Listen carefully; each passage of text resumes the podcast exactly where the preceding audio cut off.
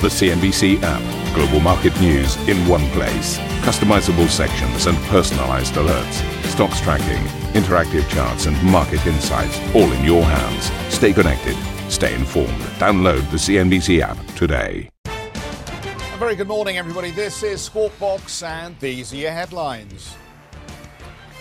Theresa May, the British Prime Minister, so far resisting calls from several of members of her own party to step down as Prime Minister. This as she suffers the 36th ministerial resignation of her premiership. This time, Andrea Leadsom steps down as leader of the House uh, as she says she can't work with Theresa May's new Brexit deal. Patience is key for the Federal Reserve as minutes reveal the central bank could keep rates steady, quote, for some time. A top Huawei executive tells CNBC the Chinese smartphone maker could be ready to launch its own operating system this year if it can no longer use Google's or Microsoft's. Qualcomm shares plummet after a US court rules that the chipmaker violated antitrust laws by illegally suppressing competition.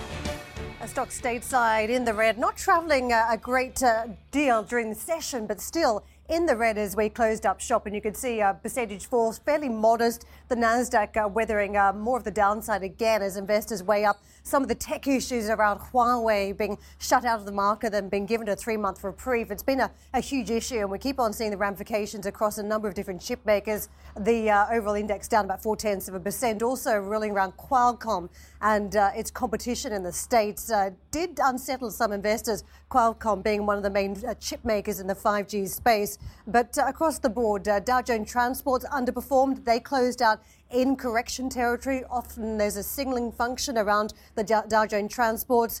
The um, overall market also uh, just knocked a little bit by some of the concerns around trade. And what we've got now, fresh commentary from the White House. Steven Mnuchin's talking about the rest of the tariffs, $300 billion worth of more Chinese goods that could be targeted with another 25% tariff. Apparently, that is about one month until the US could enact those proposed tariffs. So, still a little bit, of breathing room and room for negotiation. Many in the market remain invested on the hope that there is going to be a resolution but uh, it has been a, a, rough few days to try and weather given the, the escalation in some of the, the Huawei issues. Let me take you elsewhere to US yields. Uh, the market's also digesting the uh, Fed minutes yesterday, and a number of investors uh, still believe that we will get a rate cut this year. The yield on the US 10 year at 2.38, and we've got uh, the two year note 2.21. But uh, the market's still somewhat nervous about the pace, uh, given that there are recession fears in the background for a number of uh, big funds still as they weigh up the dynamics. let me take you to Qualcomm, the story that I mentioned, as investors have concerns still around the competition that uh, this company has been engaged in the States in that chip market. Uh, FTC ruling not going in its favour, so 10.8% lower for Qualcomm shares. The Asian markets, uh, early part of this session uh, has been uh, fairly weak for a number of these key markets. You can see red splashing right up across the board uh, for the overall region, down around four month lows as uh, they weigh up the trade winds. Uh, the Kospi weathering the day a little bit better than some of the other markets, but you've got eight tenths down for the Shanghai Composite. The Hong Kong market shedding more than 350 points or 1.3%, and Japanese stocks also reversing almost seven tenths of a percent. The opening calls, uh, we are uh, now in the middle of European elections, uh, so we won't say too much about that, but this is how the markets are perched. Uh, we are in a media blackout uh, with those European elections. When it comes to the UK, a lot of news flow around Brexit, uh, the fortunes of Theresa May, which we're about to get into. Currently 34 down is how we are indicated on the UK market. Geoff. Very good morning, Karen. Uh, the pound continues to hover around four month lows then after Theresa May suffered another cabinet resignation and faced intensifying calls by some members of her own party to step down. Brexit supporter and Commons leader Andrea Leadsom resigned, saying the British Prime Minister's new withdrawal bill does not deliver on the referendum. Uh, Steve, as I read it uh, in the reports, she's lost 36 ministers so far, 21 of them over Brexit specifically. Uh, now, with the departure of Andrea Leadsom, how close are we to Theresa, Theresa May's own departure?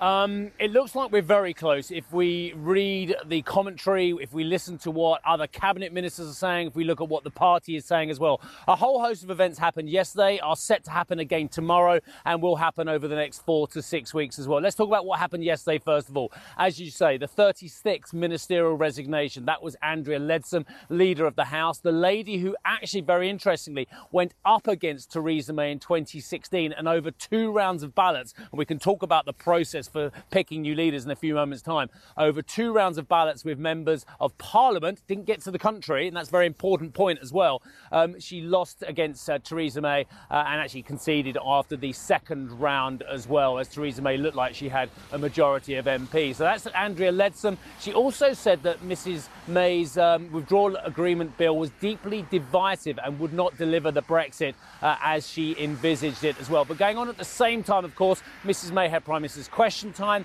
uh, and, and, of course that was before the resignation of Andrea Leadsom. In fact, Andrea Leadsom and the likes of Liam Fox didn't even turn up on time for Prime Minister's question time, making a real point there as well, uh, and showing a lack of support for the Prime Minister. But later on that day, and perhaps this is key, uh, there was a series of meetings with the 1922 committee chaired by Sir Graham Brady, at which we understand sealed envelopes and voting intentions about changing rules for challenging a sitting Prime Minister, a sitting leader uh, were put in place as well and will only be opened if a meeting tomorrow with Sir Graham Brady and the Prime Minister goes badly, i.e., they look to change the rules where the Prime Minister cannot be challenged for 12 months as leader in a confidence vote. Uh, they will look to open those ballots and take a look, and almost certainly it seems that she would be challenged um, if indeed she doesn't offer her resignation or at least a path to resignation. Now, dates are being talked about. 7th of June, I've seen mentioned. 10th of June mentioned looks more likely as well, uh, because, of course, that is after the memorials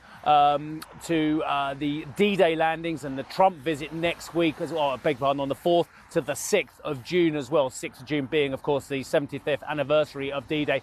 Thereafter, it is assumed that will be the date of Mrs. May's resignation. I do need to talk about what happens next as well because it's very interesting about the process. People are talking about the runners and riders, about who is uh, the po- most popular potential Tory to take over from Mrs. May. Of course, a lot of people look to Boris Johnson, but I do want to look at history because we do need to look at history to see what could happen next. Now, in 2005, there were three rounds of uh, parliamentary votes amongst MPs uh, amongst the 1922 committee. After the second round, Brexiteers were gaining uh, 55% of the vote. David Davis, 29%, and uh, Liam Fox, 26%. David Cameron had 45%, and only in the third round did he beat Mr. Davis as well. So, very interesting to see that ne- uh, not necessarily the person who the country, i.e., the 124, 125,000 Conservative Party members, would like to see as Prime Minister, would like to see as leader, not necessarily the person who becomes one of the final two uh, and indeed uh, becomes Prime Minister of the country. Back to you. Steve, thank you very much for fleshing out the latest there for us. Uh, let's push on to the Federal Reserve and the minutes that uh, many investors were pouring through yesterday for any change in direction. The Federal Reserve is expected to maintain its patient approach to monetary policy for, quote, some time, according to the minutes from its latest meeting. Fed officials cited, quote, muted inflation pressures as one of the reasons to maintain rates, but said risks have moderated. Steve Liesman filed this report. Minutes of the Fed's April May meeting show the central bank is ready to be patient with its policy of patience when it comes to figuring out what to do next with interest rates. The minutes say members of the Fed's rate setting open market committee believe a patient approach is appropriate, quote, for some time. It's the first time they've characterized a time period around their patience language. Committee members believe the most likely outcome is a continued economic expansion, strong labor markets, and inflation rising back towards its 2% target. Inflation's been running below that target, and the question is whether officials are concerned enough about it to cut rates. The answer in the minutes? Not yet, but maybe soon. Some officials say the downside risks to inflation have increased, and several said they're worried that if inflation doesn't head back up in coming quarters, they're worried that average Americans will start to doubt the Fed really means it when it says it wants 2% inflation. The implication? If inflation doesn't rise towards 2% in the coming quarters, the Fed could well be thinking about a rate cut perhaps around the end of the year. All that said, there's a small wing of the committee that worries about the other side. They said if the economy evolves as they expect, they could see hiking rates. On the economy, the general view is that growth would slow this year from the 3% pace of 2018, but a better first quarter meant that it wouldn't slow as much as originally thought. The meeting took place before President Trump imposed new tariffs on China. So it won't be until the next meeting in June before markets will get a full view for how the tariffs have changed the Fed's outlook on growth, inflation, and rates. Steve Liesman, CNBC Business News, Washington. Well, let's get some comments on this. Chris Jeffery is with us, fixed income strategist at LGIM. Chris, good morning to you. Welcome. Uh, Andrew Newington is with us, chief investment officer at Actis. Uh, very good morning. Nice to good see morning. you, Andrew. Um, so let's just um, pick up on this. I mean, I guess we should say that these minutes come with a health warning because this is the back end of April, early May, and we've had quite a lot of movement on the trade story subsequently.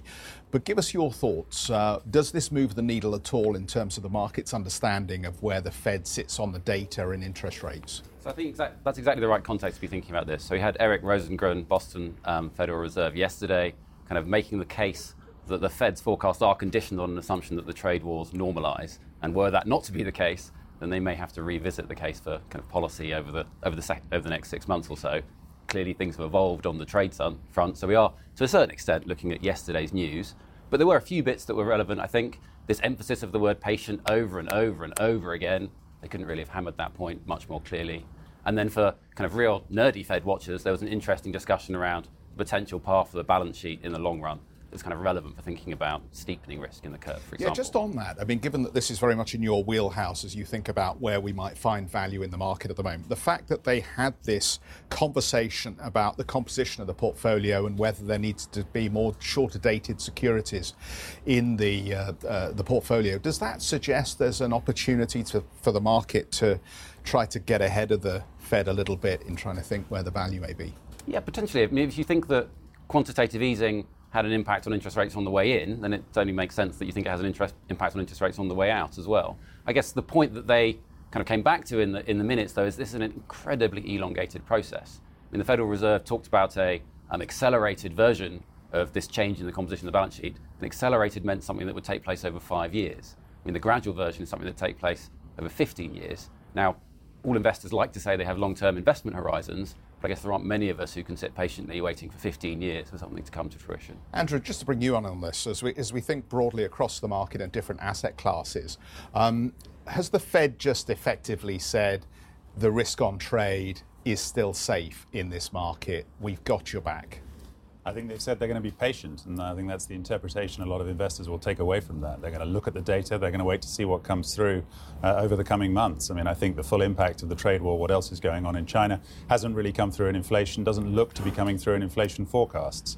Uh, but could that come through in due course? I think it could, and at that point you'll see some some reaction.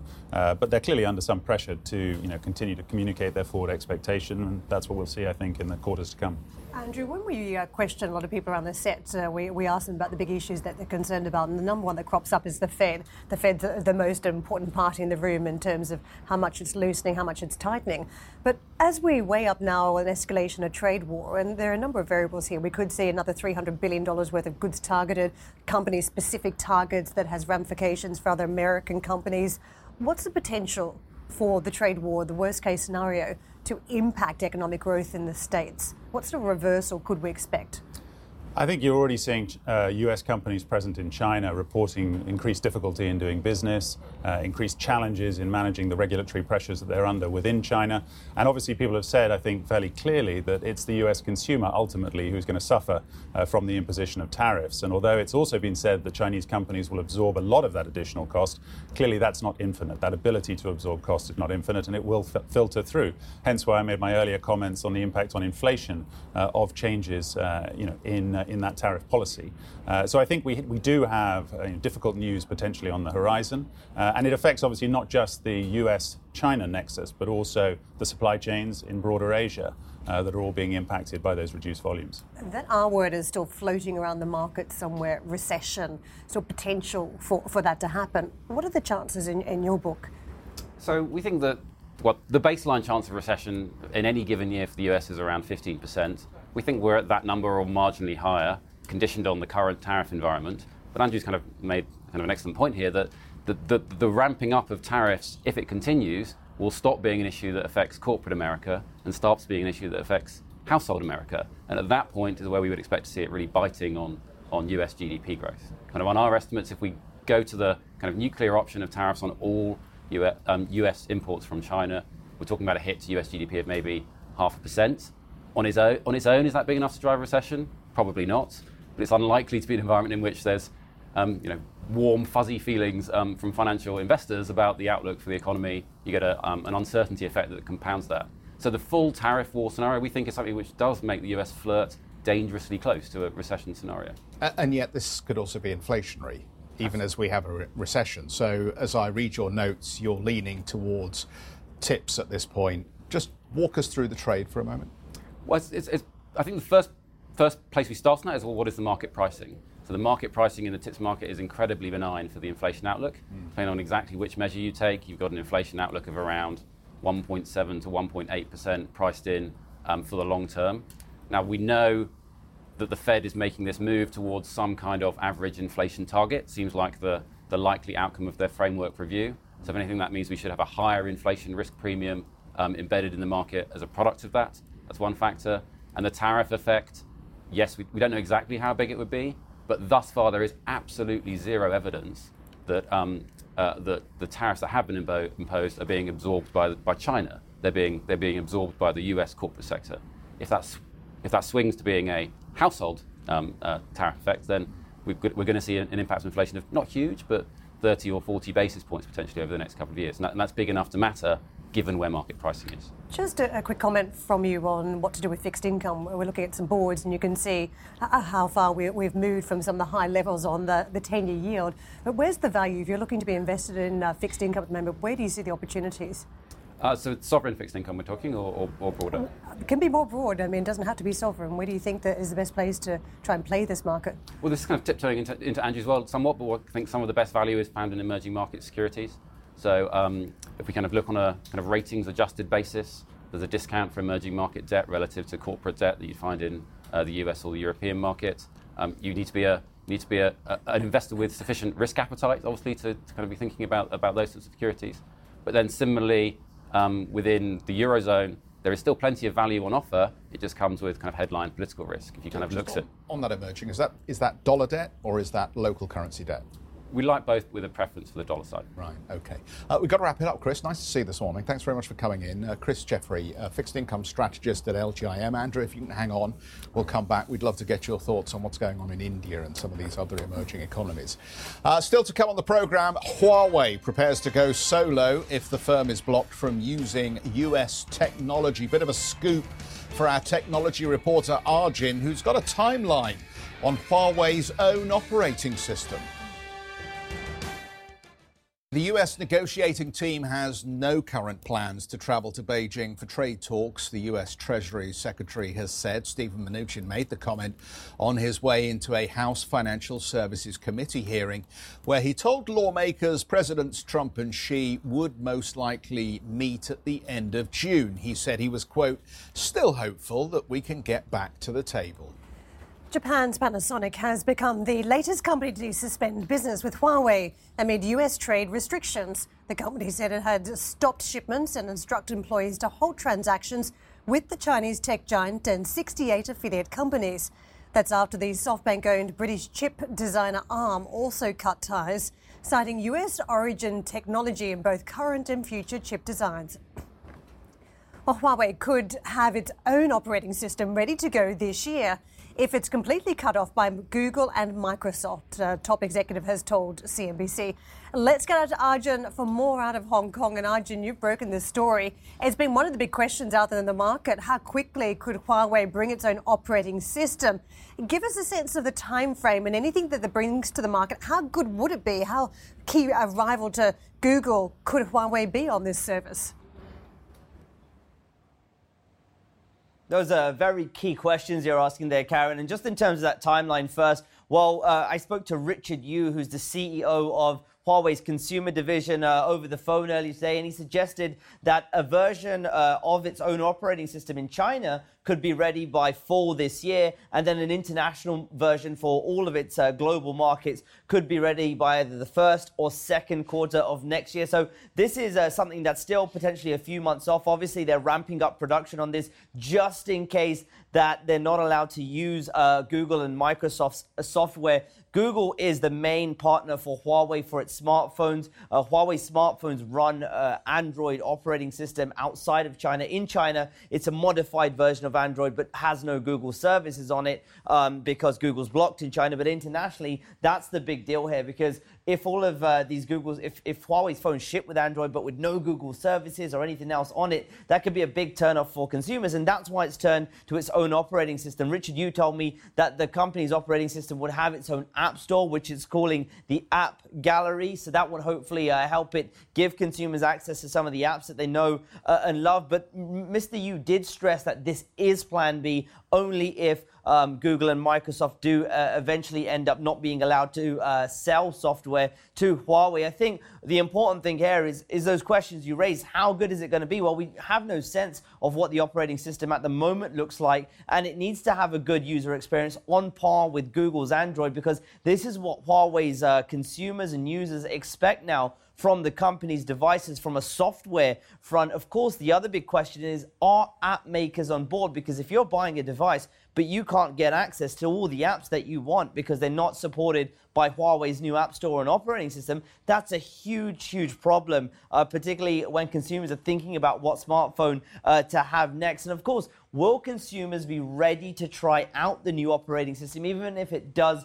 come to market? Those are going to be some of the, the crucial questions. And there's two outcomes here. One, we could have a brand new third player because of Huawei's scale when it comes to operating system next to iOS and Android. But on the other hand, it could be heavily damaging if consumers don't take the bite and try this new operating system out. That could really hurt Huawei's sales internationally when it comes to its consumer business. Guys, back to you. Arjun, thank you very much. Andrew Newington is still with us, Chief Investment Officer of uh, Actis. Um, Andrew, we, have gone from uh, there'll be a deal soon. How do you position for the uptick for markets to we're in a phase of uncertainty as the predominant investment theme? How do you build a portfolio for where we are now in this trade dispute? Yeah, it's a challenge. I mean, it's clearly a challenge. Um, and with interest rates where they are, you know, the, the risks are, are, on the downside there as, as the Fed seeks to combat that pressure it's receiving politically for further easing, and yet the, the threat of inflation driven by those trade wars on, also on the horizon. So it's certainly a challenging time in which to put together a portfolio. I mean, I think, you know, we look very much at the Chinese domestic market for, for investment opportunities. And there you still continue to see good secular growth in certain sectors, but there's no doubt that the level of confidence for international investors going into China has been massively impacted. When it comes to uh, the way the Huawei story is played out, more and more companies seem to get trapped in the mix uh, from the semiconductors in the States to even Google. We've heard this morning from Panasonic to ARM, uh, the ability to do business. What we now have is a very much a growth part of the market that's been targeted with measures, and nobody really knows ramifications. Even the companies themselves have to sort of rake through the documents to try and work out what they can and can't do. How limiting is that for investors who've just seen tech as a, a clear way to play growth? I think it's relatively confined uh, to the hardware side of tech at this point in time, but could that spread beyond? I think it could. Do you believe that? Because what we've heard this week has been around services, around software. It will spread, I think, but in the first instance, it's supply chain, it's componentry within the supply chain that's being targeted by these tariffs, and that's what you see. It's uncertainty over how that is going to be sustainable in the context of effectively a lower profit environment driven by those tariffs. Now, clearly, you know, I think President Trump sees this in some way as tax collection, tax collection in, potentially in respect of past dues. So there is the opportunity, if the, if the US government does collect significant tariff revenue, for them to reinvest that in further fiscal stimulus. So you can see the other side of the equation as well. But certainly for those tech companies that are involved in those challenges today, it's very difficult to predict what's going to happen. And you take a core element of componentry or software out of your device, replacing it is not tomorrow's solution, it's tomorrow's problem. It'll take you longer than that to do so. And the problem with tariffs is they arrive overnight. So it's not something that the business leader can necessarily plan for in thinking about that supply chain or thinking about their R&D investment. Thank you for listening to Squawk Box Europe Express. For more market moving news, you can head to CNBC.com. Or join us again on the show with Geoff Cutmore, Steve Sedgwick, and Karen Tso, weekdays on CNBC.